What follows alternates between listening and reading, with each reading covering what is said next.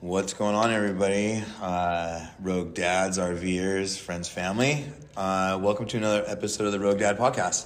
I am your host, George, and today I have another episode from the Homeschool Connection Conference. And I'm actually talking to Julie Mink, who helped with your co-star, Laurel, mm-hmm. uh, put all this on. So you're responsible for all these lunatics running mm-hmm. around here in Buellton. Mm-hmm. And uh, introduce yourself. Say hi.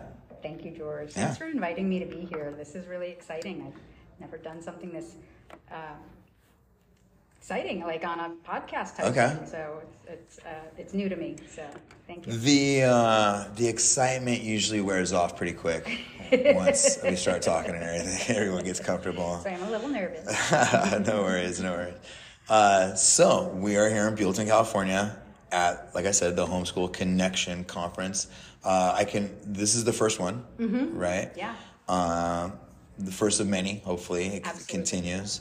And uh, so I'm assuming just by the name itself, it's connecting other homeschool families and kids together. Um, well, that's... On the surface, that's what it seemed like, okay. but um, when I got, when it, when we continued to plan for it, like the connections were happening everywhere. Um, we're not just connecting homeschool families with each other and reconnecting with our families and friends um, uh, from after the pandemic. Um, oh, okay. There was, Did that have a big? I was wondering about that. It, if it had a big effect on homeschooling, because absolutely. there's. In what way, though? Because I can see it affecting the public schools, but right. I mean... So, um, yeah, interesting.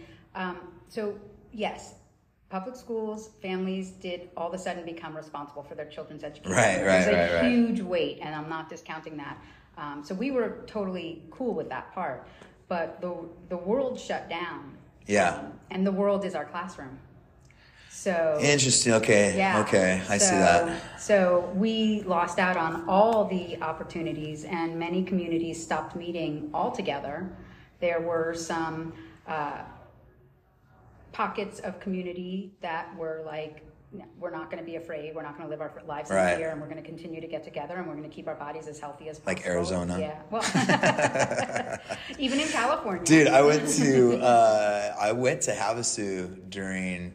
Not the height of the pandemic, uh-huh. but uh, my buddies did a show out there, and uh, I did some stand-up comedy for them. I opened up for them, and uh, dude, they act like it Nothing wasn't. Was going on. They were fucking. I saw the very first. Uh, what do they call those quads? Like a a, a razor. Uh-huh. I saw a razor with a gun rack. The first time I've ever seen that was in Lake Havasu, Arizona. It was so hilarious. I couldn't believe it, dude. Uh, But yeah, they didn't, they didn't care. Yeah. So yeah, all of our opportunities, all of our classes stopped meeting, right. all our activities, all our after school programs, all our... So it had, so that's interesting because I, I didn't think about that because I think at the time, I don't know if she was even being schooled yet. Uh, she's five. That was about three years ago. It was mm-hmm. two years ago. So I don't even think, I don't know what we were doing, but it's, it, that's interesting to me because I know a lot of her, as a matter of fact, all of her, Uh, educational material comes via mail. Mm-hmm, mm-hmm. So was, because I know Amazon shot up. They were delivering everything. Did it? Were you not able to get materials, or was it you weren't able to go to the park, or it, it was, all of it? It was more not being able to connect with other families and other oh, kids. Really, okay. um, we're unschoolers, so you know we don't um, have curriculum that we use. Um, my kids are life learners. They learn by. Living their lives and following their passion. There's no materials though? You don't have like clay or like oh, yeah. oh, dinosaurs I like, and like yeah, coloring books? Yeah, we have resources books. and materials. Yeah, yeah, yeah. Yeah. Like, yeah, our home is very enriched with... Uh, no, we get like yeah. different, um, I don't know what, uh, th- I think we belong to a charter yeah, girl we, that got us here. Yeah, Suncoast Preparatory Academy. Okay, yeah. Yeah, yeah, yeah. Wendy, who's also one of our partners too. Okay. Yeah, yeah. Shout out Wendy. Wendy who? Wendy Eklund. Okay, Wendy yeah. Eklund, okay. Yeah, yeah. Um, so yeah, she uh, she opened a charter, so she was more focused on that and, and, and, and helping with more connections.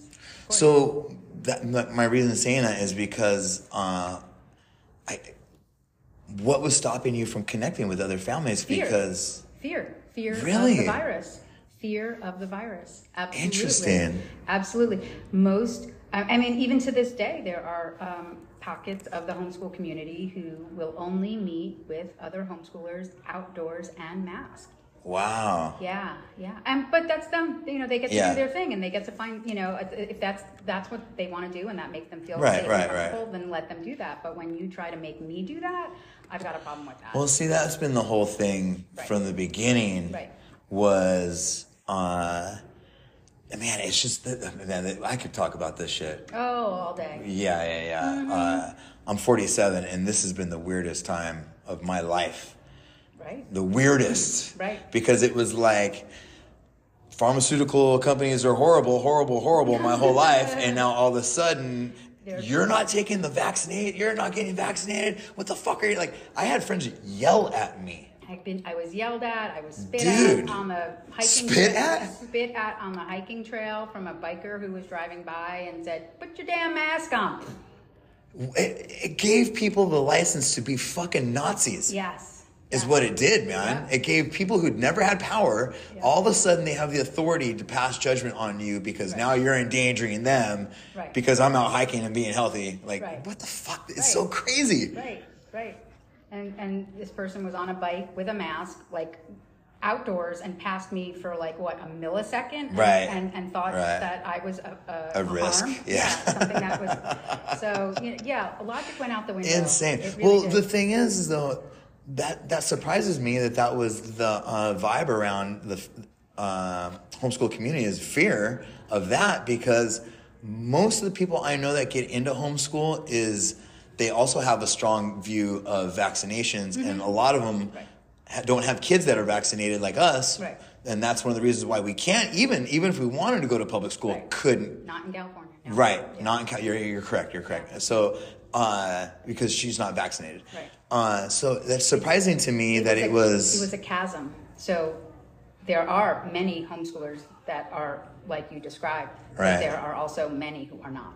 So Interesting. it was it was like a, a big cleaving of right. the community, and right, it just right. split apart. And it was and it's and it's it's devastating. And that's another reason I wanted to do the Homeschool Connection Conference, right. because I really wanted to bring people back together. Um, no matter what you think about vaccines, no matter what you think about masking, if you want right. to mask, go ahead. If you want to not mask, that's fine too. Like, right.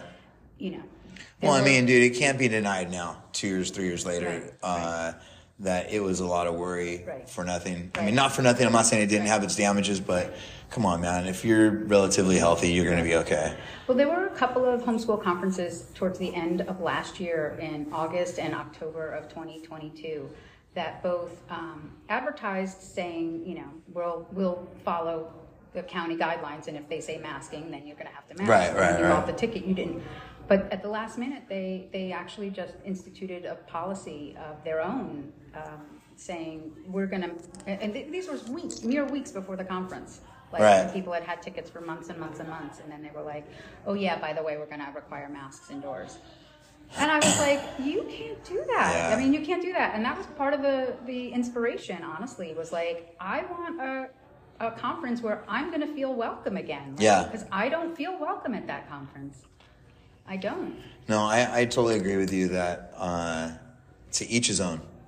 If you want to live accordingly, go for it. But yeah. don't don't even bat an eye if I don't want to. Right. That's like, I feel like it, it goes along.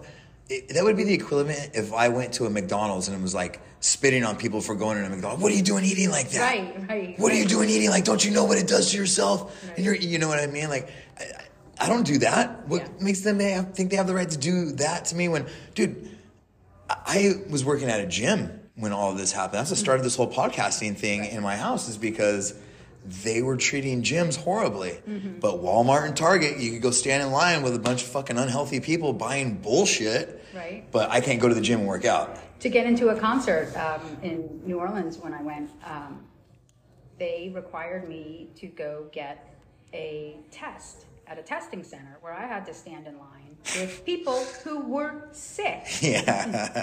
To get so a test stupid. to prove it's that so I wasn't stupid. sick so that I could go to a show with people who were vaccinated who could just as easily have contracted the illness yeah. and been carrying it who didn't have to test at all. That's so funny. I've never actually gave any thought to the line in getting tested.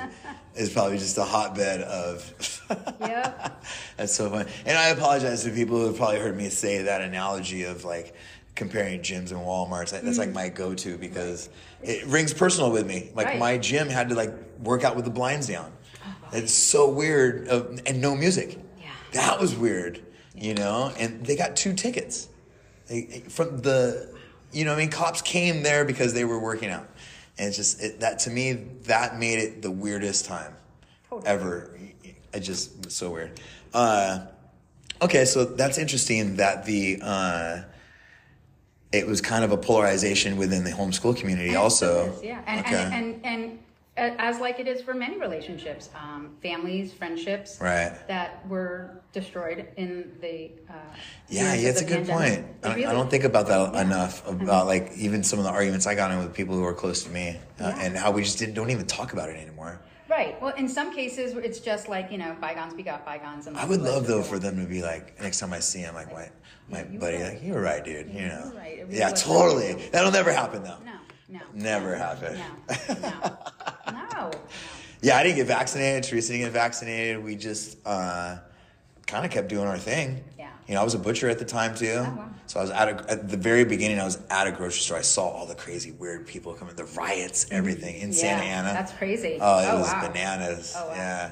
Uh, so it's a little different in my family, actually. I'm still unvaccinated and didn't want to get vaccinated, but my husband and children did want to.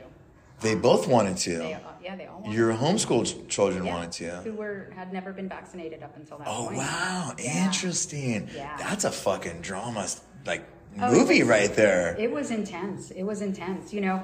So uh, I mentioned to you earlier that I'd been on the, uh, um, in the San Francisco Chronicle, right. uh, front page above the fold for my uh, views about vaccines. That's funny you say above the fold. Because that's the industry. That's what yeah, they yeah, I got that. I got caught that. Dude, are you above the fold or below the fold? Right. It's a big difference. It's a big difference. It's like, it's, you know, that's front page news. It's you know, it's funny is. because uh, that is industry stuff. And I remember I had, you know, you grew up in L A, right. Orange County, you meet people in the industry. And I, I was with somebody and, uh, it was some movie. We were watching the credits, and I remember they go, "Ooh, third billing," and I was like, "What?" And then that kind of like, right. I was like, "Oh, the third guy must really be." yeah, yeah, yeah. Um, so yeah, it started um, because I had agreed to do an interview with N P R. Um, and, okay. Uh, in the interview, um, uh, they wrote about it. They wrote an article on it, and they used a, a clip of what I said, and they insinuated that Marin County moms were having measles parties. So if you do look, if you if you look up Marin County measles mom, um, San Francisco Chronicle, you will find my story. Um, That's better than Aqua Mom. um, I am the reason that Jon Stewart came to Marin and and mocked. What? And I, he didn't mock me personally. He found some other anti-vaxxer. Okay, right, like, right. She didn't really have or whatever. Oh, I think I saw that. I'm sure we all did. On the Jon Stewart. On the Daily Show. Uh, is it the Daily Show or is it Jon Stewart? Oh, I don't know. Take, it's his new Apple show, ain't it? No, no, no. This was it years was the ago. Daily this Show. Was, this was years oh, okay. ago. This was in the twenty fifteen uh, Disney measles scare. Oh, okay, so okay. This was years ago, so the, the article is is is, is older. Um, and uh, so an N P R took the uh, interview and insinuated that Marin County moms were ho- were hosting uh, measles party. But that was not what I said. And and the, they didn't say that I said that. They just juxtaposed uh, two different... They made it look like you did. They made it look like I right. did. Um, and uh, the press, of course, didn't read clearly. Right. And they, they ran with it. They ran with it. And right. it went it went viral. Marin County moms having measles parties. So it's like a, it was it was everywhere. Okay. Slate, um, uh, L A Times, every, everybody wrote about it. I and mean, nobody I remember... contacted me. I do remember hearing that. Yeah. But uh, was that around the same time that they were talking about the, uh, I feel like in, in my mind it was the same time they were talking about the measles outbreaks at Disneyland? Yeah, that was the, yeah, the, the, the, the twenty fifteen, twenty sixteen okay. uh, Marin, uh, I'm sorry, uh, D, uh, Disney measles scare. And that was also, interestingly enough, the run up to S B two seventy-seven. Um, Which is? What is the law that prevents oh. our children from going to school here in California. Oh. Um, if they're not one hundred percent vaccinated according to the C D C schedule, it's not just Um, it's everything, even like just chickenpox or hepatitis. Like, okay, my kid isn't doing drugs or having sex, so right. they don't need a right, right, right, right. vaccine from birth. Like, so. so what I was confused about is when we were talking about vaccines, uh, you're talking about pre-COVID, mm-hmm. yeah. just vaccinations in general. Right. Okay, okay, that was yeah. my misunderstanding. Because yeah. the Jon Stewart thing I was thinking of, he talks to a politician about the COVID vaccines. Oh, right. Uh, yeah, yeah. I'd like to hear that. I'd like to hear that. You know what? Not nice. But you know what? The thing too is that he talked to a politician that was trying to get a bill mm. in, who honestly didn't know what the fuck she was talking about as far as the science. Right. Right. And then he, uh, oh, and I think it was about the transgender. Mm-hmm. Uh, she's trying to make it to where it's harder. It, it's no, yeah, it's harder to get the surgeries. Right. Right. Uh, and she just. Ah, she, he, He verbally cornered her so many times, man. He just made her He's look a horrible. Master. Yeah, yeah, totally, is, totally. And I, you know, I, I, that was the one interview, that transgender interview, that I was like, it, the first time out of all the t- things I've seen with him, where I was like, dude, this guy, it seems like he's working for the man. Yeah, yeah. You know, yeah. that yeah. was the time where I was like, what the fuck? Now I can't even trust this motherfucker. The Marin Measles Mom story was the time. Yeah, yeah, yeah. I decided okay. that he was. Um, but yeah, so yeah, Jon Stewart came out to Marin County, did a story, and mom, Marin Measles Moms having wow. It was it was viral. It was everywhere. Okay, um, I'm gonna have to go and, back and watch that. And nobody, no, thought it, to it, ask it wasn't you me. What he your didn't, thing he was. Didn't inter- yeah, he didn't interview me. He came to Marin County, found another mom with abuse. But it was based off the article that yeah, was written yeah, about you yeah, in the New Yorker yeah, yeah, or the uh, sure. Chronicle. San no, no, no. Chronicle? This was an N P R. Chronicle N P R. Comes later. Chron- okay, Chronicle okay. comes later. Oh, okay, Chronicles, okay. Chronicle is. Let like me get out of timeline, okay. and then we'll know. um, no, so the um, N P R thing the N P R is what gets, started the measles. Gets totally twisted. Okay, and then we um, and and all these stories are being written, and not one reporter thought to talk to you. Nobody spoke to me. Nobody spoke to me, except um, Kevin Fagan, um, lead reporter at the San Francisco Chronicle. Took a look at this and was like, something doesn't smell right here. Okay. And he's like, I'm looking at this article that says nothing about Marin moms having measles parties. Like, why is the rest of the world going crazy about right. these Marin measles parties? So he does reach out to me. It was him and two other uh, journalists. Um, uh, Jacoba Urist from, she does stuff with the Today Show, and she does a lot of other stuff too. Um, and uh, somebody from Healthline. And, uh, but, uh, Kevin at the Chronicle had a lot of, you know, like I said, he's the lead reporter. He's the one who does the stuff on all the serial killers and stuff like that. Right, right. He's the main man there. Um, and uh, he uh, he he said, he called me and he said, what's going on here? This uh, tell me that this doesn't add up. Right. And I told him, I was like, that's the story. The story is there's no there there. There's no story. The story is that the media took a, a, a soundbite, and what the sound. So, what was the actual soundbite? So like, sound what bite. Was the thing that made them even think there were measles right. parties? So they um, they had uh, taken the soundbite where I had said, uh, I guess they must have asked me like um, if if I would expose my kids, because they knew my kids weren't. I was talking freely about it. They knew my kids weren't vaccinated for measles, and they said, would I purposely expose my kids to measles? And I said, absolutely not. I said, I even had a friend who vaccinates her children, n- who knew the one family in Marin County who came back from Disney with measles. And she said to me, would you want me to hook you up with her? Because in the before times, a long time ago, it was normal. Chickenpox parties. Chickenpox parties, and there were measles parties too. I mean, there were measles parties. I don't know if I've ever had measles. I don't think so. I mean, is I'm, that a thing that like you have to have? I don't know. I don't you know. Like you have chicken pox, you get it as an adult, it hurts, right. It's way worse, right? I'm not really sure. Yeah, I don't even think I've ever had measles. Right. But you may have been vaccinated as a kid. Were you just never vaccinated? Oh, I was fully vaccinated, oh, yeah, I'm so sure. That, I was in the seventies. Right. So yeah, for so, sure. So they, you may have had the vaccine for it. Yeah. Uh, but you know what's interesting now, the more I'm thinking about that time when all that measles thing was happening at Disneyland, I remember they started talking about maybe polio coming back. Oh, yeah. Right. No, the, the, this, because, is the, this is their pattern. Just yeah. like they did with... Um, you know, after COVID, they were like monkeypox, like, you know, like, what's going on? Like, like, you know, uh, the new AIDS and uh, uh, Zika and, you know, like, what's Oof. The next, you know, like that. So they, they, this is a pattern for sure. Yeah. So, so Kevin contacted me and asked me, and, and they're afraid about one thing. Maybe we can get them afraid about all these mm-hmm. other things, mm-hmm. and then they'll and come keep, back keep, and keep the fear, keep the control, keep, yeah, keep yeah. the fear, keep the control. Exactly. So I told him the story was that there is no story, and um, I had told him about how and this friend who even suggested the measles connection was pro-vaccine and vaccinated right. her. It, so it wasn't even like an anti-vax thing at all, you know? Right, right. And so he was like, that's the story, you're right. And you, and, and so basically he vindicated me. He, nice. You know, and he, he dedicated quite a bit of, of, of space, um, both online and in, uh, on print um, to this story. Good on Kevin. Kevin yeah. Fagan. Fagan. Yeah, all right. yeah, yeah. All right. Yeah, and, you know, uh, we, we talked a lot about the reasons we didn't vaccinate and, um, you know, my my family history is riddled with autoimmune disease, so is my husband's. Okay. And um, uh, I was actually too sick to give birth uh, when my husband and I were first married, so we were in the adoption process, and with our medical doctors, they were advising us which vaccines to give our kids. And then I um, took an alternative route and started, I, I came off my, with my doctor's supervision, I started using uh, alternative methods to heal, um, diet, Uh, I use low-dose naltrexone. There's other um, things that I've done. And uh, then he, uh, the doctor was like, okay, well, you can come off your medication. And we'll, because because I was on uh, a medication that made my womb toxic, basically. And he was like, you can um, come off your medication and see if you can get pregnant. And so I did.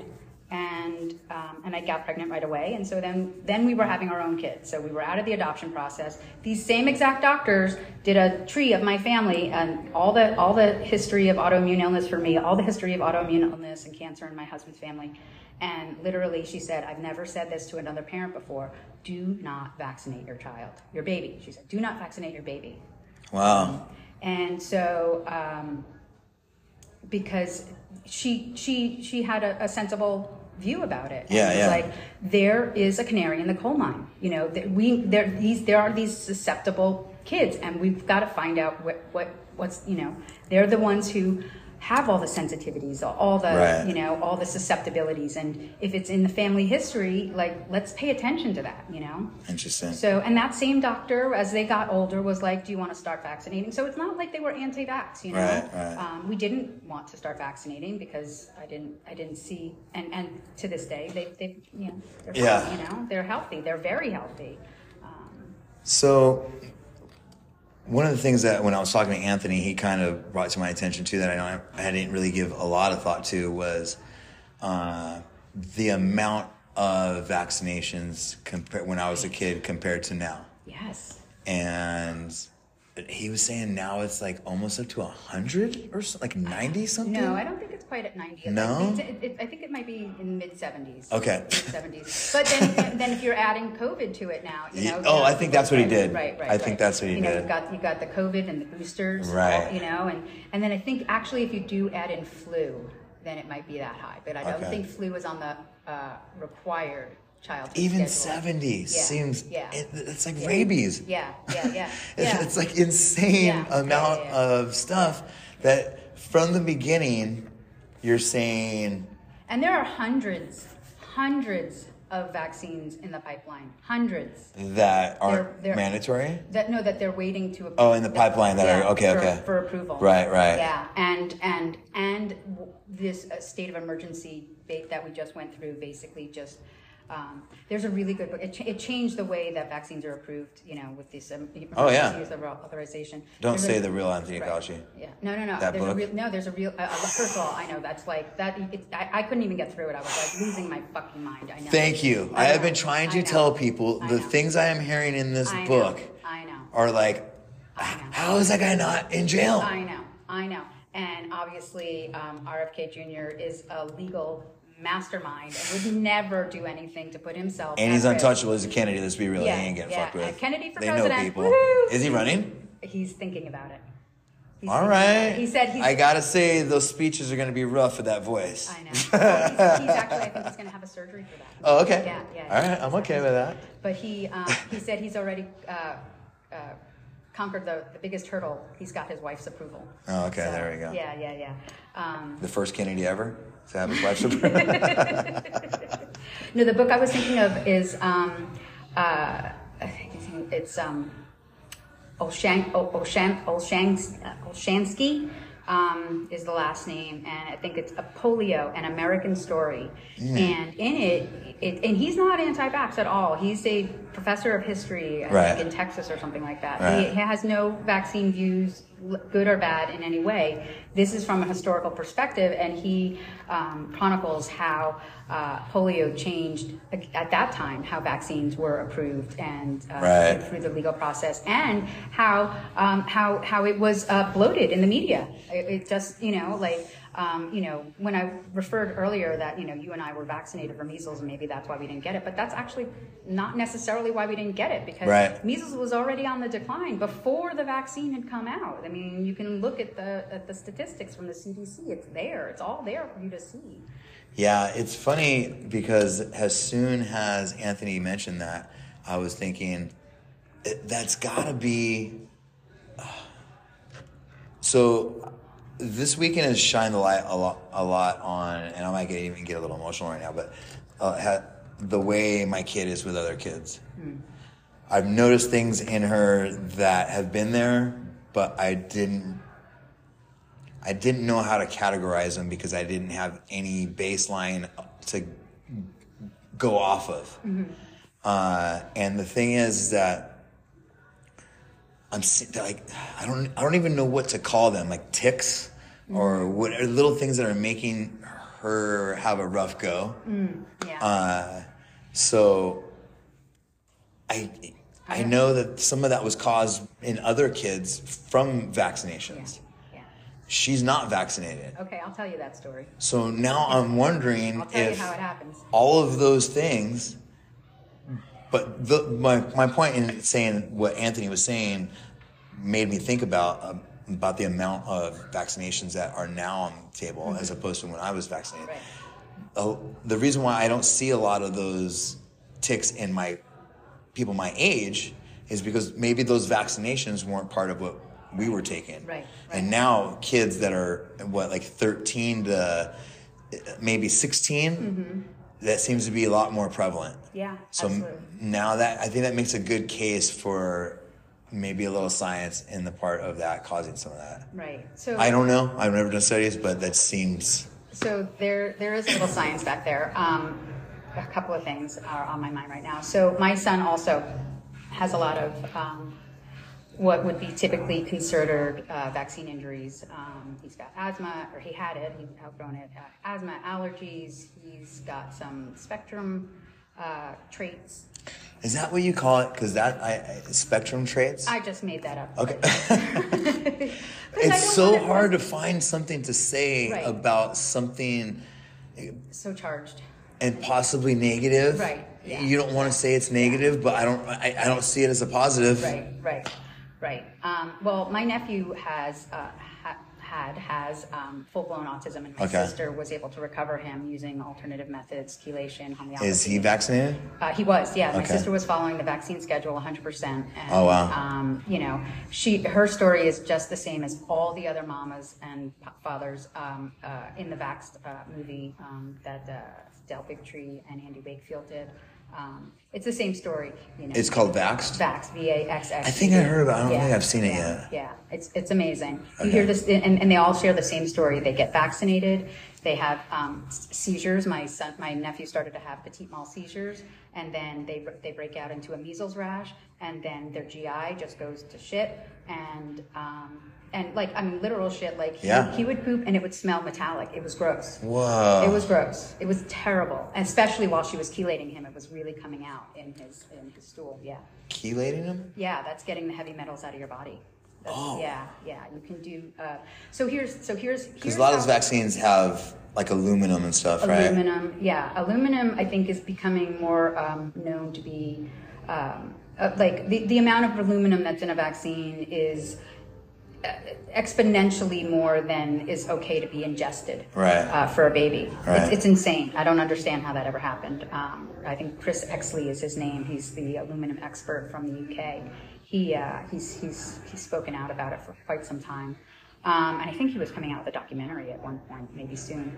Um, but, okay, so this is how a child who's not vaccinated ends up with uh, what seems to be te- typical vaccine injuries. Okay. Okay. So I, like I said already, I have a lot of autoimmune disease in my family. Um, I know I um, have probably been uh, affected by vaccines, um, the heavy metals in vaccines uh, when I was a kid. Um, there is uh, genetic testing to know. In what way? Um, Well, I, so I, I, I got sick when my, my first autoimmune illness was when I was about ten, eleven years old. Okay. Um, and uh, so we're talking like lupus uh, or Crohn's disease. Crohn's disease. Crohn's. Yeah. Okay. Yeah. Um, so uh, what they so scientifically they know now that um, there are genetic S N Ps, S N Ps. Uh, in, it's in a field called genomics. Um, uh, And it's it's just like, you know, that, you know, they call the um the, the breast cancer gene the B R C A gene, right? The breast yeah. cancer. So um that's the B R C A um, S N P, S N P. Right. So they can see where there's a if, if that's um what's the word if it's if it's genetic not not altered if it's um it'll come to me. Mutated. Yes, exactly. Mutated. Okay. Yeah, if there's a genetic mutation right there, then that that's the that's the that's the indicator that you could be susceptible to, okay. right? Or if it's present, I can't remember what it is for um, genetic uh, for breast cancer, but for um, autoimmune disease, they're finding that um, and, and autism that um, those of us with the M T H F R genetic mutation or the C sixty-seven, I think is it the C seventy-seven T. I, I might be getting that last one wrong. That one uh, has uh, to do with aluminum as well. Um, but it, these these two S N Ps, and there's others as well, that, that if you have these genetic mutations, the likelihood that you're going to have an autoimmune react, a, a illness in your lifetime or autism is much higher. So it's basically, if you have these genetic mutations, you like all people with autoimmune disease and autism have these genetic mutations. But not all people with these genetic mutations have autism at all. Okay. Uh, you know, so it's, it's, I don't, my husband can tell you about the way the math goes on that. Right. Um, I get it. Yeah. So, um, so I'm standing, you know, I'm pregnant. I have a genetic mutation, the M T H. I've, I've had the testing done. I both I have both mutations in the worst way possible. And, um, because there are different levels. Uh, but uh, then, uh, so I'm pregnant and all my life, I've been holding on to heavy metals. So we are exposed to heavy metals all the time in our food, our air, our water. Interesting. It's everywhere, right? Um, right, right. It's in our environment. It's in our vaccines. It's it's everywhere. So you could pass those traits down. So, yeah, wait, here we go. Here we go. Okay. So all my life, I've been exposed to heavy metals. And because I have these genetic mutations, my body holds on to them. I am not a natural chelator. So that's what it basically means. It means I cannot chelate these, and that means to get rid of the right. uh, heavy metal toxins. So all of us are exposed to heavy metals. We're all processing them all the time. Your mutation day. Makes it so you're not al- it doesn't allow yourself to right. flush these right. Right. toxins, these right. metals out of your system. And then you need to do uh, like a, a, a autoimmune, a, which is right. what your body does to right. find homeostasis and yep. be good. And then, you know, if you want to if you want to be chelated, you have to do it through a like a mechanical way, whether it's like a, a chemical way, like, you know, using right like dialysis. Yeah, or, or yeah, or, or I don't know if they have a dialysis type system. But that type uh, flushing like, your system out. But yeah, thing? But like uh, people can do it with um, like even cilantro is a natural chelator. Oh, okay. Yeah, like okay. So you can do it, but there are also some supplements that'll do it, and so there are there are a lot of different protocols to like physically chelate your body. Right. So you have to use some other process to get the, the, the okay. metals out. So if you've never chelated as a pregnant mama, um, what ends up happening, and you're you're you're you're you've got a fetus, um, just like the fact that you give your fetus oxygen, right. food, nourishment, all of that, you're also giving them all your heavy metals. Right. The literal mother mother load. Right, right. right. The literal mother load. Ooh. And um, mother load. Yeah.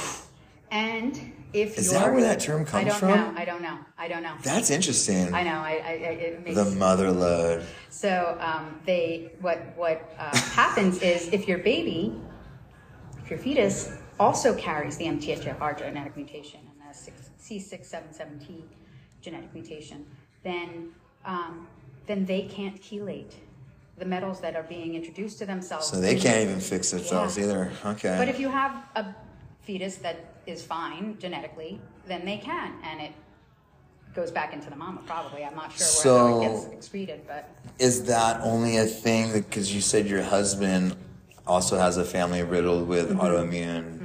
Uh, deficiency, uh, uh, autoimmune disease, diseases, yeah, and, okay, and, and cancer, really, uh, mostly cancer. But he also has autoimmune disease as well. Okay, uh, was undiagnosed at the time. So, did that play a factor in your child's uh, mutation as I don't well? Know. I'm not sure how that works. I don't okay. know. I don't know.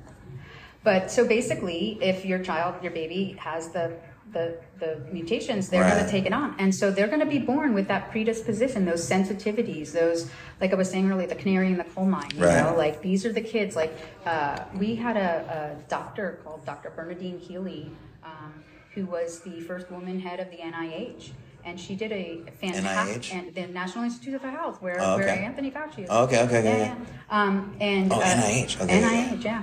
She did an interview with Sherilyn, uh, Sher- uh, Cheryl Atkinson, um, who used to be a network reporter, and um, they didn't like her uh, questioning the narrative, I think. Yeah. And so she, you know, went rogue on her own. And uh, she um, she did this interview a long time ago. Uh, Doctor Healy has passed. She had brain cancer and she passed. Um, and she... Uh, did this interview, and she, uh, Doctor Healy admitted, she said, yes, um, I, I think that the question, you know, the question has not been answered. Do do vaccines cause autism? The, the question has not been fully answered, she says. And she says that if if we're see, if, if these parents are telling us that their children, this happened, we should be looking at them and finding what is this unifying, um, this unifying, that's my phone, it makes it. Oh, I thought it was the dance floor. I know. It must be from not even my family, because they're the only ones that can go through the emergency, the, the quiet part. But anyway, oh, okay. It's fine. Um, they make it fine.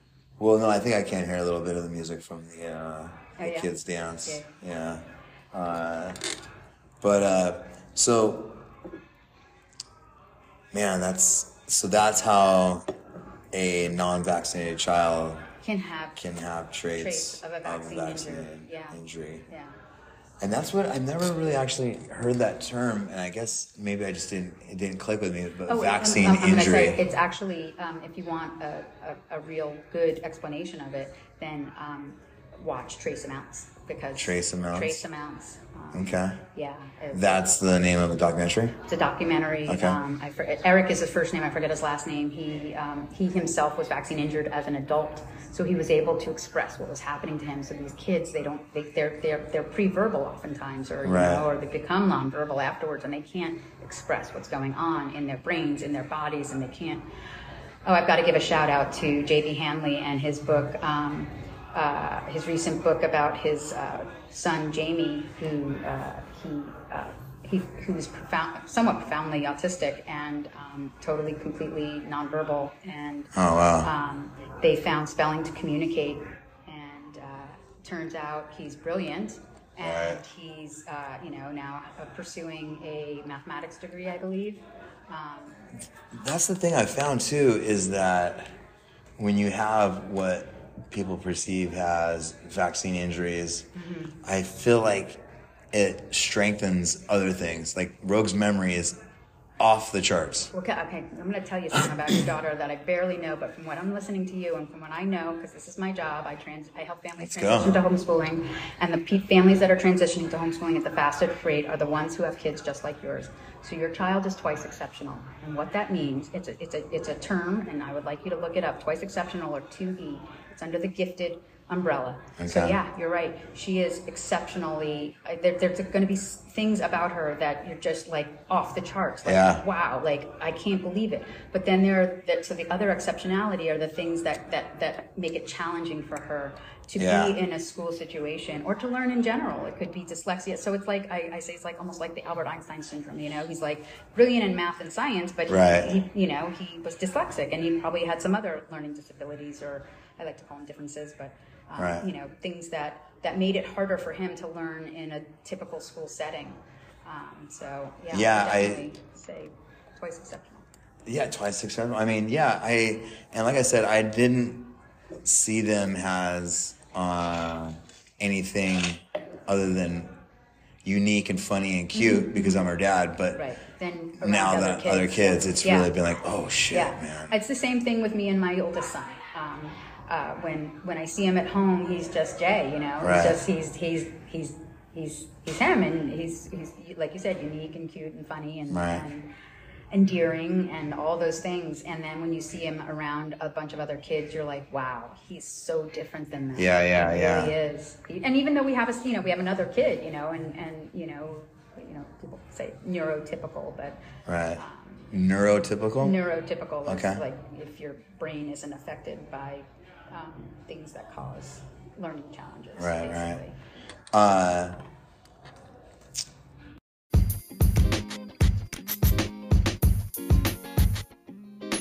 Sorry for interrupting the podcast, everybody, but I wanted to take a minute to tell you about our sponsor, Body Buds Balm. Body Buds is a T H C, that's right, T H C infused balm that's made with just four ingredients. Body Buds is made with a fifty-fifty shea butter to coconut oil blend, a little bit of beeswax as a thickening agent, and your choice of essential oil, eucalyptus, coconut, lavender vanilla, and my favorite, honey almond. Body Buds is made in small batches with a cup-to-cup ratio. So that means that for every cup of butter oil base that goes into the infuser, a cup of organically grown premium flower and trim is also put in. Bottom line, it's strong. And you know from listening to the show that I've been doing M M A and going to gyms for years. I got all kinds of pains and aches, and I can attest that after trying C B D, Advil, Biofreeze, that Body Buds Balm will be a game changer for your pain management. I also gave a jar to a friend that had psoriasis, and I'm not saying it cured her psoriasis, but I am saying that it took the pain and itching away, which meant she wasn't scratching it, and that allowed it to heal. So check them out. Go to w w w dot body buds dot com. That's body, B U D D Z. You can also find them on Instagram at Body Buds Balm and on Facebook. Body Buds, it's the bomb. And now, back to the podcast. Uh, so one of the things I've been wondering about too is there seems to be a lot of transgender talk, mm-hmm. uh, especially in our state.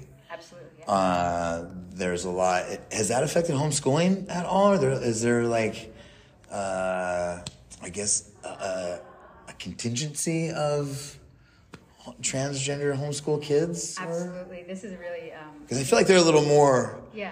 outgoing uh-huh. and more willing to take that type of right. leap. Absolutely, yeah. Um, so th- this is a really interesting story. So...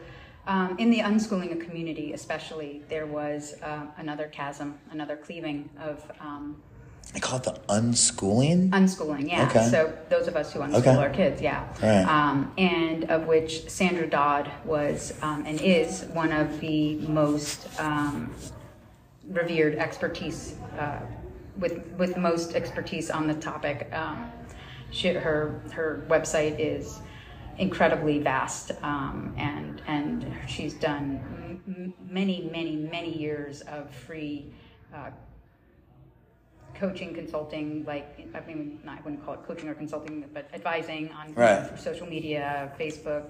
Um, before that, Yahoo groups, all that. You know, I mean, pretty sure. Yahoo. Yeah, yeah, yeah, yeah. So in my age.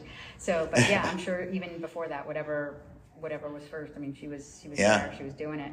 Um, and helping other families do it too. And um, there were some uh, helping other families deal with transgender no, issues, do, or do, do, hun- do unschooling. Unschooling, okay, yeah, no, okay, she's, okay. She's she's like okay. the world's foremost expert on unschooling. Okay. I would say, I mean, like hands down.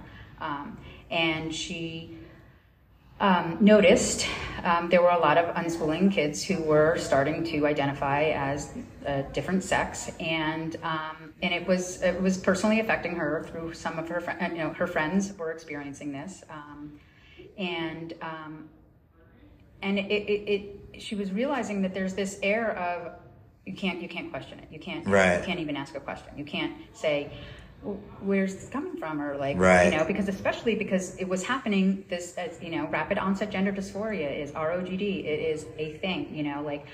parents who all their all their kids' lives, their kids were like typical boys or typical girls, and then all of a sudden they're a teenager and they're like not the sex they were born as. I'm like, that's not quite, it doesn't, I mean, you know, and many of us were like just open parents and were like, yes, you can have a doll. Yes, you can wear pink. Like, right, you know, but right. like they didn't want to. And right. it wasn't because of societal pressure, because there was no societal pressure for them at three. You know? Isn't that a trip? Right? How it's like none of that was around. Right. And but it, I mean, if you like trucks, it's not doesn't mean you're a boy. I like trucks and it doesn't mean I'm a boy. You know, like it, but there wasn't this push from right. any part of society right. to nurture right. any of that. Right.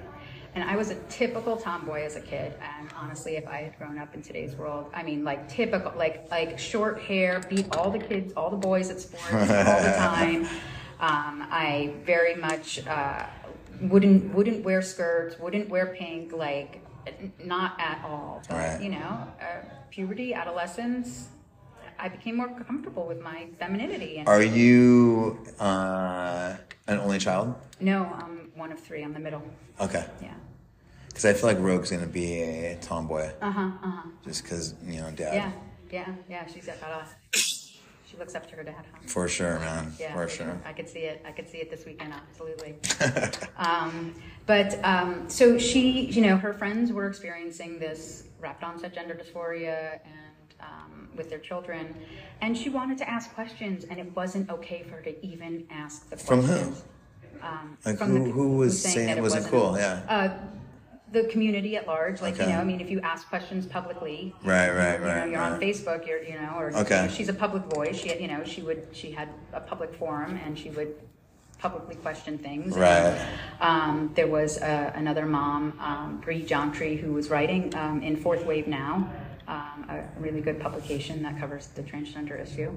Um, she wrote about her daughter's experience um, becoming trans, and um, you know, just a lot of these moms and and and most moms, like, they want to support their kids. You know, they they they, they want to do what's best. You know, they that you know, of course, you're, you're especially if you're told you want a dead son or a live daughter. You know, like you know, right. your kid is transitioning to a, a female, um, but it's it, it's. Uh, Dang, a dead son and a live daughter. Yeah, Fuck. That's what they say. That's what they say. Yeah. Um, and so, you know, parents want to be supportive at first, but they, they have questions. They they're seeing that something doesn't quite add up. This doesn't. This this seems like it's coming from an outside influence. It's not coming from within them. It, and so, you know, and, and when you have like the, the unschooling community or the homeschooling community, where a lot of kids are now starting to do it, like a social contagion, like anorexia or suicide have been in previous times.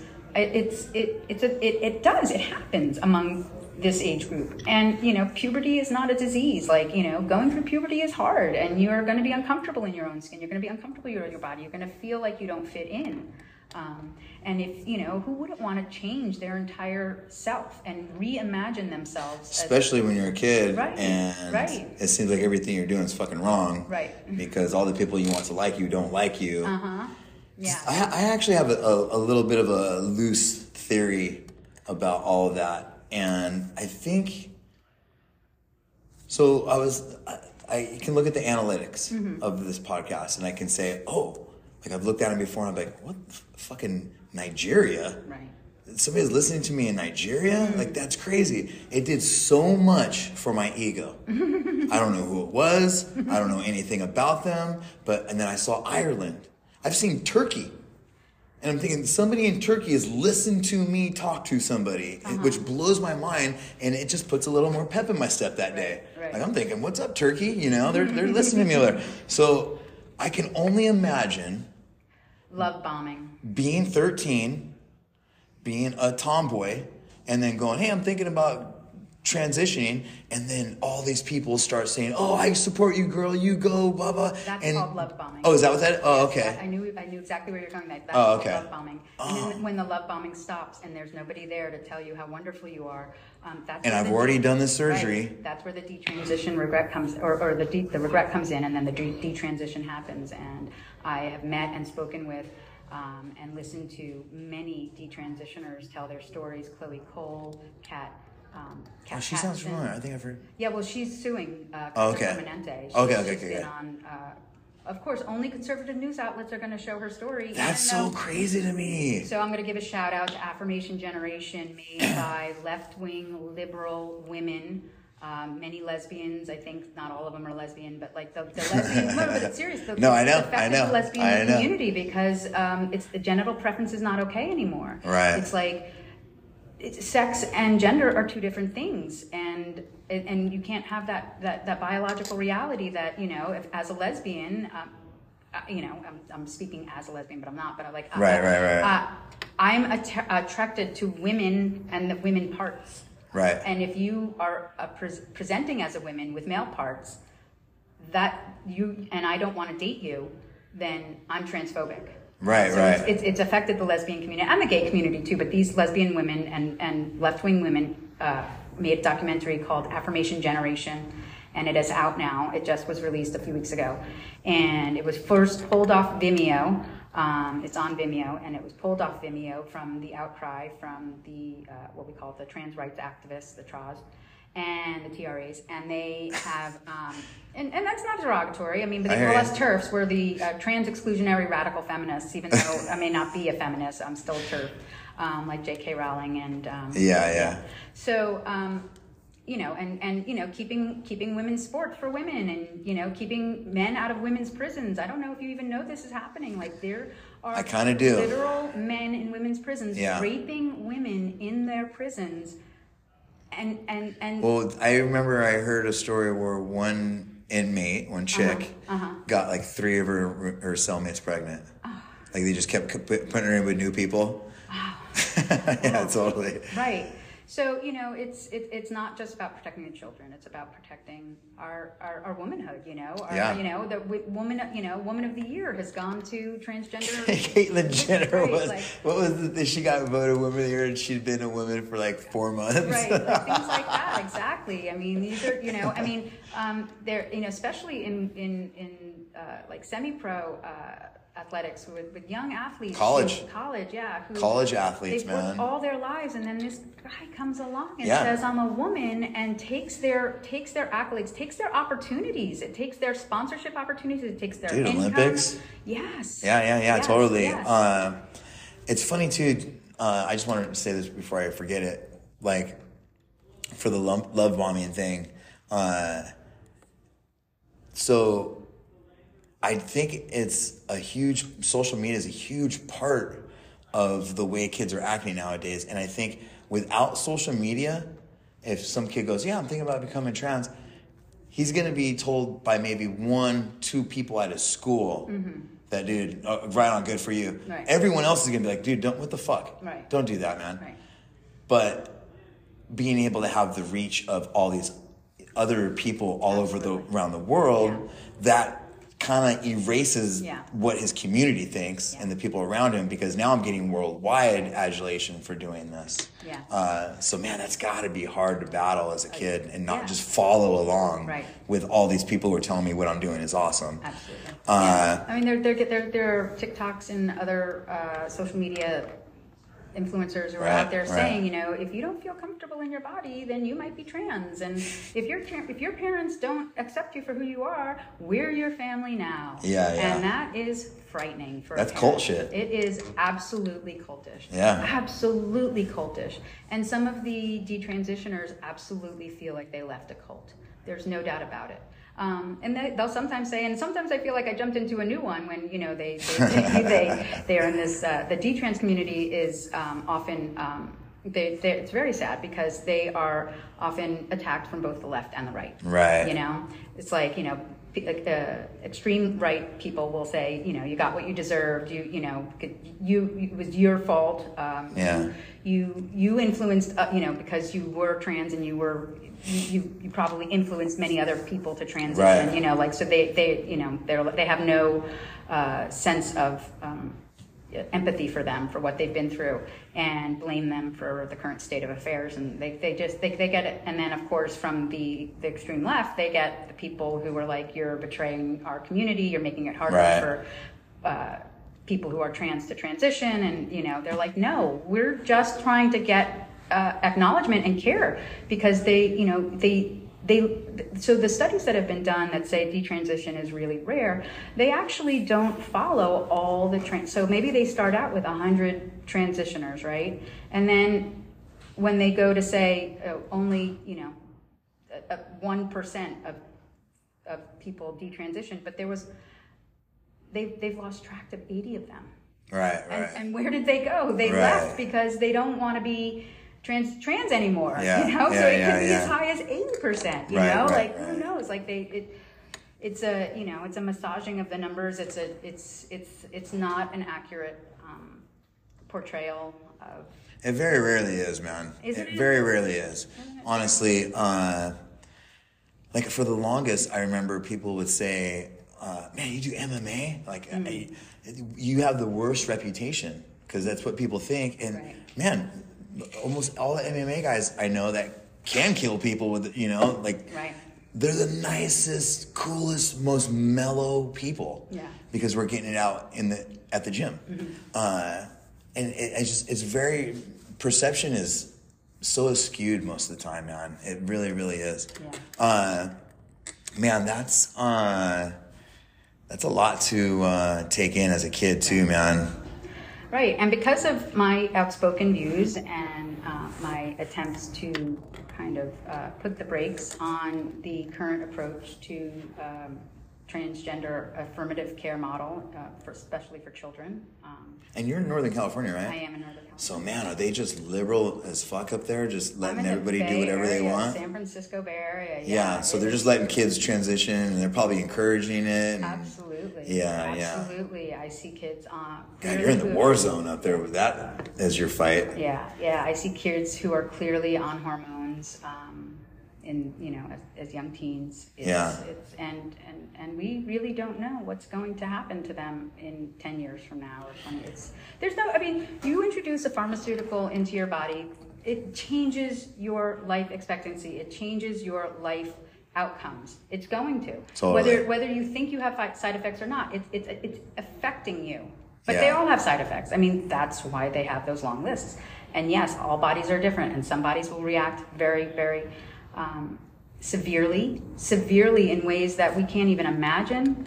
Um, even um, I, I know this guy on Twitter. I, I I can't remember his name off the top of my head. I'm really really really sorry. But he um, he was uh, uh, like an actor, and he uh, is is he, he took antidepressants. It was just a regular antidepressant that everybody takes, right. and it affected him in a way like he has this this muscular problem now, and he it's like it's like tics, but it's it's even worse. Like he he he has oh, wow. these like it's like. It looks like a yawn, but it's not a yawn. Like he just, yeah, yeah. It, it just makes, and, and all over his body, every every muscle in his body just like moves and changes. And it, it's, I've seen, it's horrible. And we've connected on, on, on Twitter, and, um, you know, he, he's been very outspoken about the dangers of pharmaceuticals. Like we're, we're you know, like, dude, you should have told me to go out and exercise. Yeah. You know, like dude. why why was this and why was this the first thing that was offered to me? Why? Yeah. You know, there's absolute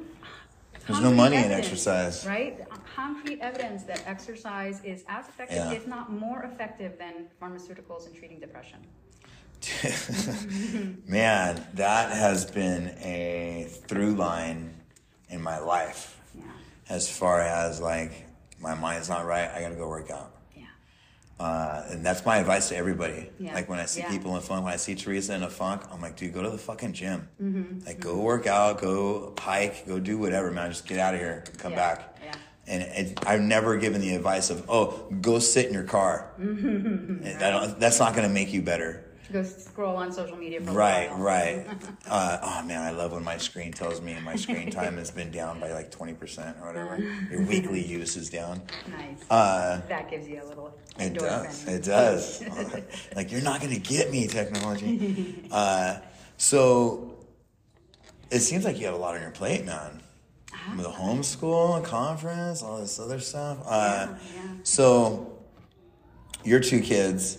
Have they been homeschooled the whole time? Absolutely. They've never been a day in school. Okay. I would I would really like to talk to some a kid who's... transitioned? Like maybe started off in school and then started homeschooling with a comparison or vice yeah. versa, you know? Well, um, there's a great movie out there uh, called Class Dismissed by my dear friend Jeremy Stewart, um, who uh, made this documentary, ninety minute documentary, and he follows a family um, who withdraw their children from school, uh, at, uh, the middle school and the high school ages, and it the movie follows them for their first year of homeschooling to see what that looks like. And um, for those of us who do this volunteering and, and mentoring, it, we call that finding your groove. You know, that first right. year is really you're finding your groove. And um, whether that's you're just starting out from the beginning or transitioning um, out of school, you're still finding your groove that first year.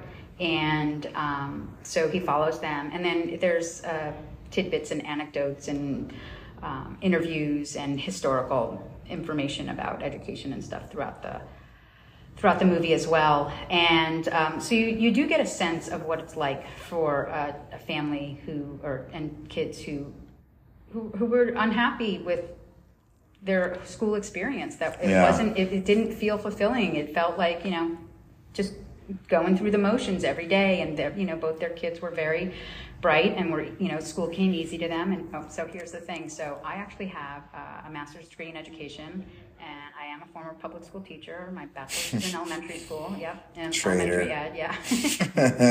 um, and I always say, you know, I loved school so much. Um, I became a teacher, you know. I loved everything about school, the first day of school, the last day of school, and every day in between. I love my teachers. I love my friends. I love my work. I love my textbooks. I love my, I, I loved so all of it. So why? How did I end up here being the person that transitions people from the school system to, to uh, homeschooling and unschooling too, even so. A, a non-traditional approach to homeschooling.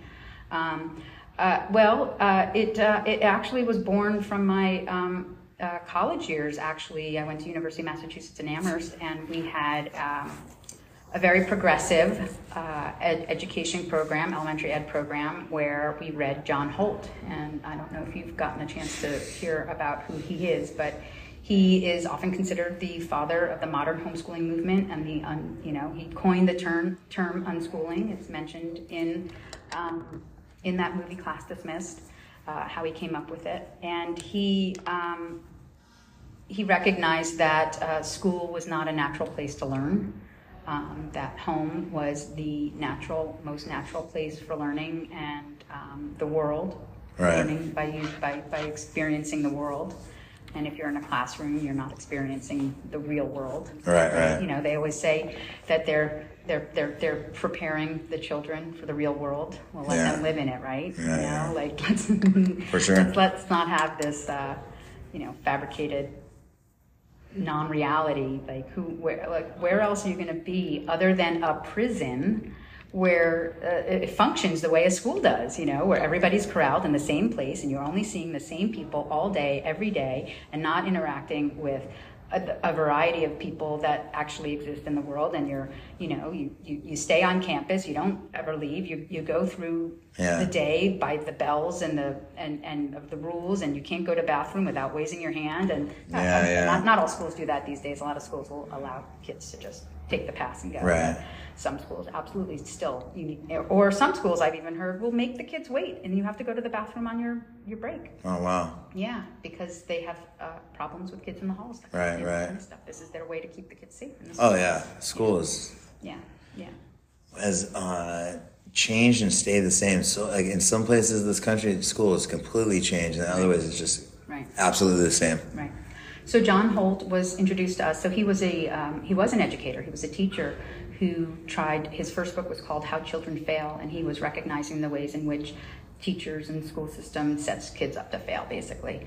And then his next book was called How Children Learn, because he started to approach educating uh, kids differently in the classroom, um, and was realizing that they learn so much better if they are given more agency over their learning, and if they are able to learn in a more um, organic and natural way than, you know, top-down model of learning. And um, then he realized, so so as educators in at University of Massachusetts, we're we're hearing this side of his story, that, you know, he wanted to, you know, the, it would be, you know, progressive education. We wanted to be re- reform education, change it from, you know, it's two hundred year model that we've always been. Let's do it differently. And um, he, like many many others, John Gatto and many many other teachers who were in the system, like myself, who who may have loved it at one point, but from this other, perce- other perspective are realizing this isn't actually what's best for most kids. Right. It's not working. Even though it worked for me, I actually still can find, fit, you know, still pinpoint harms for school. Even though school was so easy for me and I don't feel traumatized by school, I am a yes, I mean, I was, you know, I, I had a hard time saying no, you know, and, and, and, and saying no to authority, you know, and, Um, and, and wanting to please authority, you know, I wanted to get a good grade on my test, not for me, yeah. but to prove to the authority figures that I was good, as good as they thought they wanted me to be, you know. You know, it's interesting, excuse me, it's interesting you say that, because that's kind of put something in my mind in perspective that I've been thinking about for a long time, because Teresa is the one that was like, when we have a kid, um, we're homeschooling. Mm. Uh, And I guess she's been wanting to do that for a while when she had a kid. But uh, one thing that's always tripped me out is that she's so adamant about homeschooling, but she fucking loved school. Yeah, yeah, yeah. Like, it's blown me away because, dude, she's got a master's. She's got, like, a couple degrees. She's, like, her whole, like, all, all her, like, a, she's going to hate me for saying this, but a lot of the fun things she talks about that she loved was like, oh man, studying all night and read. I, I love reading books and doing all this shit. I'm like, well, what the fuck? That's exactly what you're not. So academia and scholar and being a scholar is different than being schooled. Sure, but she but that, wouldn't that's have how, had any there, of that right, right. right. without well, the school influencing or even uh, giving the opportunity to have all those have. books. She could have. She could have. She you're right. Could, she could have. Yeah. Yeah. You're right. Um, but uh, but yeah, she, she clearly enjoyed the, the academia of schooling and the scholar, being a scholar. Right. And and um, uh, but there are plenty of homeschoolers who become scholars and go into the world of academia as well. So interesting. Yeah, yeah. Even if they had an untraditional uh, unschooling, right. eclectic, or you know, just non-academic focused uh, approach to education. And so anyway, so John Holt, the next book he wrote was called um, Teach Your Own, and What Do I Do on Monday? Because then he started to advocate, take your kids out of school, teach okay. them at home. So John Holt. John Holt, okay. yeah. And um, he was on Donahue. Um, and, wow, you know, there's yeah, a throwback. Right, right, right. So, you know, he, he, he, it was New York, his first two books were New York Times bestsellers, okay. you know, like he was... was was well known. He was definitely well known. Right. Um, Has he passed away or something? Yeah. Oh, okay. Yeah, yeah, a long time ago. Um, but uh, yeah, he um, he. So so as a, an educator in the you know in my teacher training program, we read John's first uh, book, How Te- How Children Fail, so that we would know how not to be in the classroom. Right. Right. Like I said, we were very progressive. I taught in an open classroom, which is some people think like is like an unschooling classroom, but you know, it's still school, and you still have, you know, the right. trappings of school sometimes. Um, but and you you have a forced curriculum, right? Like, and when you work at a public school, you have yeah. a certain amount yeah. of things that they need to test and know, mm-hmm. right? Right, right, right. And they teach to the test, right? Right. They'll teach to the test, um, uh, so that the school performs well, the teacher performs well. So you well. have freedom as a teacher as long as you're using that freedom to teach them this shit we want you to teach them. I wouldn't even go so far to say that, because, um, you know, uh, you don't really have freedom as a teacher. That was oh, okay. I, I was I was I was like considered the you know the black sheep in my school oh. when I was a teacher, because I did want to do other things um, outside of teaching to the test, and I wanted to introduce like adventure education and problem solving, um, games and things like that, more um, engaging uh, right uh, uh, curriculum I would call it, or just. Uh, programming or whatever. And, right, right. Um, it was, it was, it, it was frowned upon, absolutely frowned upon. Um, and it, it, it you know, it, it, that's when it started to affect my trajectory out of the school system. I was like, I, I, I don't see how, how, how that's possible to keep these kids from having these experiences and, and, and keep it so that they only learn what's going to be on the test. I mean, right. It's really all they're learning is what's going to be on the test. Whether it's the standardized state testing or the end of the unit testing, it is, we are teaching them what's going to be on the test. Yeah. And it's, it, it doesn't make time for real in-depth uh, discovery and, and curiosity. You know, when my kids were little, um, we would go places, stores, whatever. And um, I remember we were at the bike store once, and a, a guy was talking to my little guy, and he was like, "There's something different about your kids." And I said, "They're homeschooled." And he's like, "That's it, huh?" And I was like, "You know why though? Their curiosity is intact." Hmm. Their curiosity is intact. So they were able to engage with him on a level that he was not quite used to seeing in children yeah. that age. Um, my kids weren't kids who, you know, like, you know, were, would be wait to, to be spoken to before they spoke, you know? Right, so they, right, they right. Were, they were asking questions. They were so curious about all the things in the shop. You haven't know? been like, told to sit down and shut up. That's they why. Haven't been, they haven't been told to raise their hand yeah. to speak, you know? Yeah, yeah, so, yeah. Like, they felt free, and, and, and that's what they'd experienced all their lives, was like a free exchange of information right. and ideas, you know? And that's definitely uh, something that I've noticed with homeschool kids, is that they'll just come up and talk to you. Right, right, right. I'm just, what are you doing? Yeah. Like, you know, this is, what's that? You know, like. Diane Flynn Keith has an excellent article out there. It's something like, yes, your homeschool kids will be different. Um, like, you know, because like people are like, I don't want to homeschool. I don't want my kid to be different. And it's like, well, you know, and then people are like, they're not going to be different. They're just, you know, they're just normal. But um, what, uh, what it, the, the truth is, they will be different. They will yeah. be different in extraordinary ways. Yeah, because, yeah. Um, And and, and, and and non-extraordinary ways, too. I mean, they'll be different because they, their their lives are different. They will be different. And the thing, too, is it's like we're so judgmental when it comes to kids. And differences.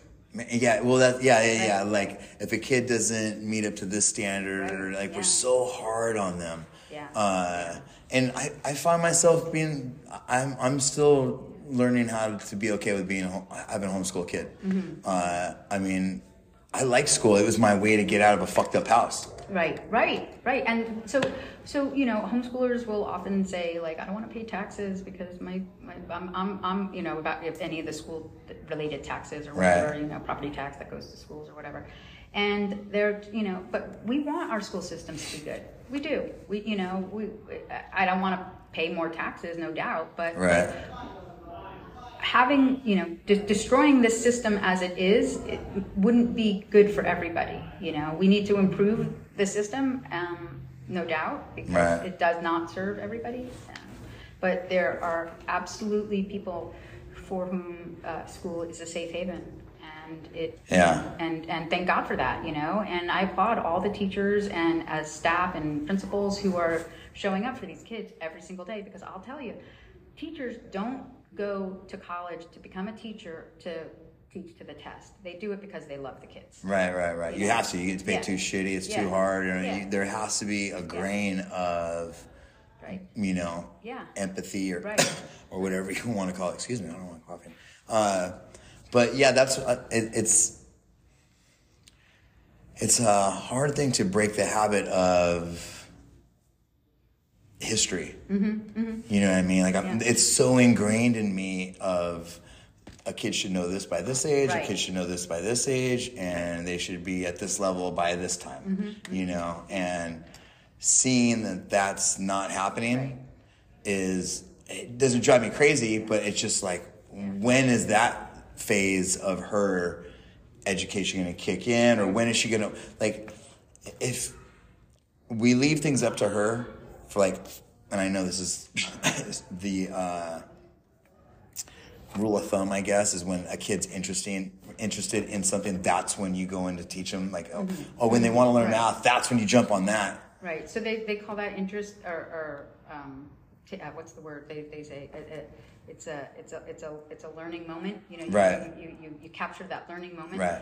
But um, my question is, what if that moment never happens? Well, what if she all, never wants to learn math? But you can be destroying that moment by, by trying to steal that moment into yes. a, a, an educational experience. Yes. Because here you have a kid. So I'll tell you a story from when um, my, my my youngest was a toddler, and he was sitting in his dad's lap, and uh, my, my husband was reading uh, like a Hop-on-Pop book to him. And I could see my son snuggled into my dad, his dad's arms, and he was... Um, smiling and enjoying this uh, intimate experience of being read to Um, and he was absolutely engaged with both the book and his father. Right. There was uh, pure learning happening right then and there. But at the time, uh, Rich decided to say, so if this word says hop, and this one starts with a P, what does it say?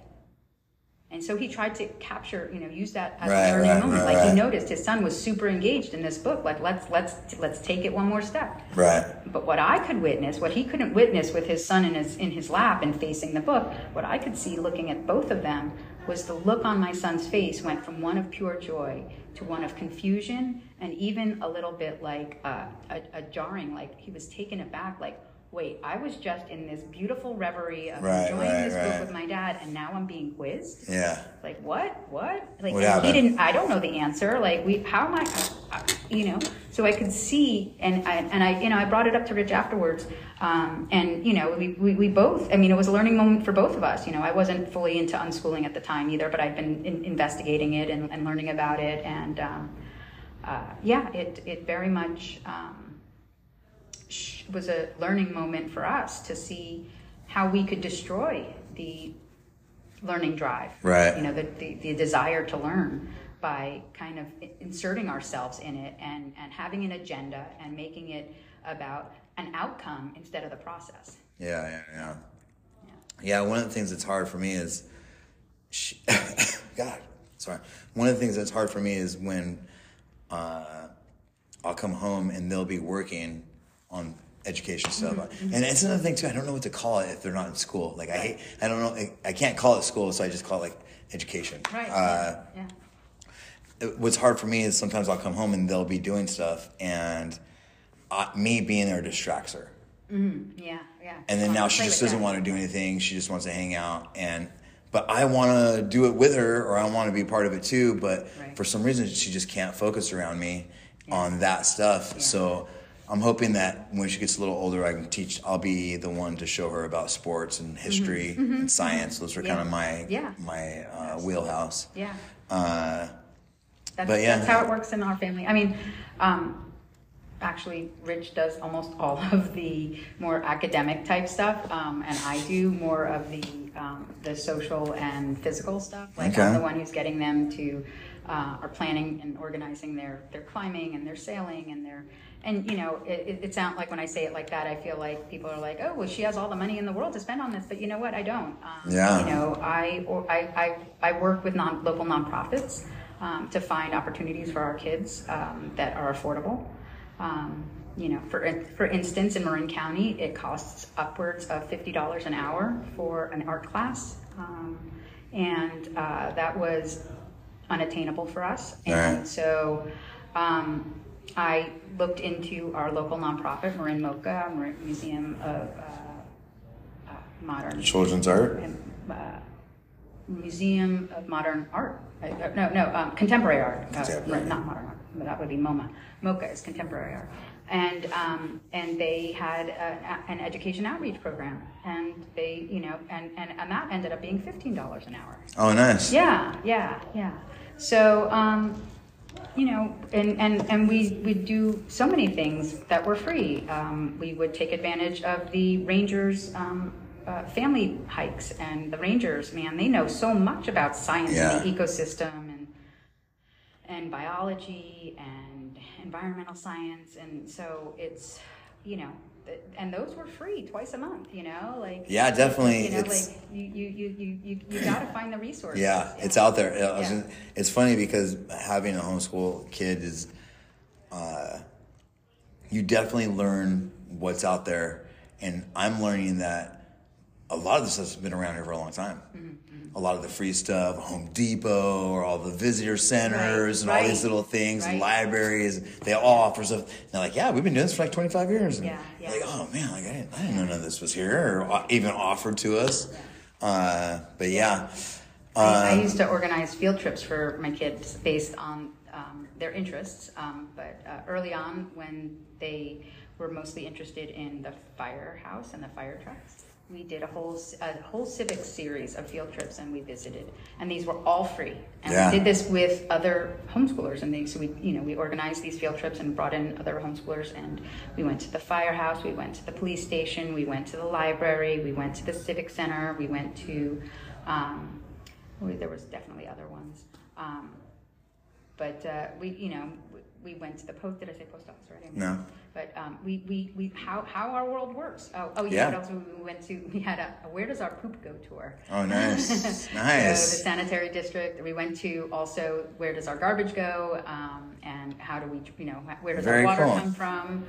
Um, so because we we know where our poop goes, but where does our water come from? Is it the you know is it the sea? Yeah, like yeah. you know like but they're I not know, they're right? two different they're two different or they're two different uh, entities. It's, they're not. Con- Not at all the same. All right. Well, Julie, this was uh, very cool. Yeah, thank you. Uh, you have Instagram and all that? Like if people ever want to get a hold of you or yeah. organize things or yeah. maybe they heard something on here that resonates with them? Yeah, for sure. I, you know, I've Ten Toad is my uh, company. And that's T O A D. Right, as in frog and toad. T- right. And T O A D dot com. Um, you can sign up for my uh, subscription. Uh, I never send out emails unless I'm actually doing something. Right. Um, I don't have like a monthly newsletter or anything, but if I have an announcement of an, an event or something, okay. I will send it out. And um, I do have social media on Facebook and Instagram for Ten Toad, but I don't really use it. I don't really know how yeah. to kind of take advantage of all of that. I wish I had a... But I also don't wish. yeah, yeah, yeah. That's a, that's. I'm okay that's with a it. Conundrum. I'm okay with it being, you know, an organically grown right. uh, word of mouth. Like this is really cool. Why don't you check it out? Okay, so uh, the Ten Toad yeah. website. Yeah, is what it is? You can find okay. me through the Ten Toad website, or you know, like I said, we are on Instagram and right. Facebook. I, I would check my messages there if, okay. if you wanted to reach me through there too. Yeah. Okay, we'll put all that information in the. The show notes, Thanks. linear notes of the podcast. Thanks. Julie, thank you for talking to me. I appreciate you doing all this and having us here for this uh, connection conference. It's been amazing. Thank for you. Sure. It's been a wonderful week. Thank you for inviting me. Yeah, no worries. All right, everybody, stay rogue.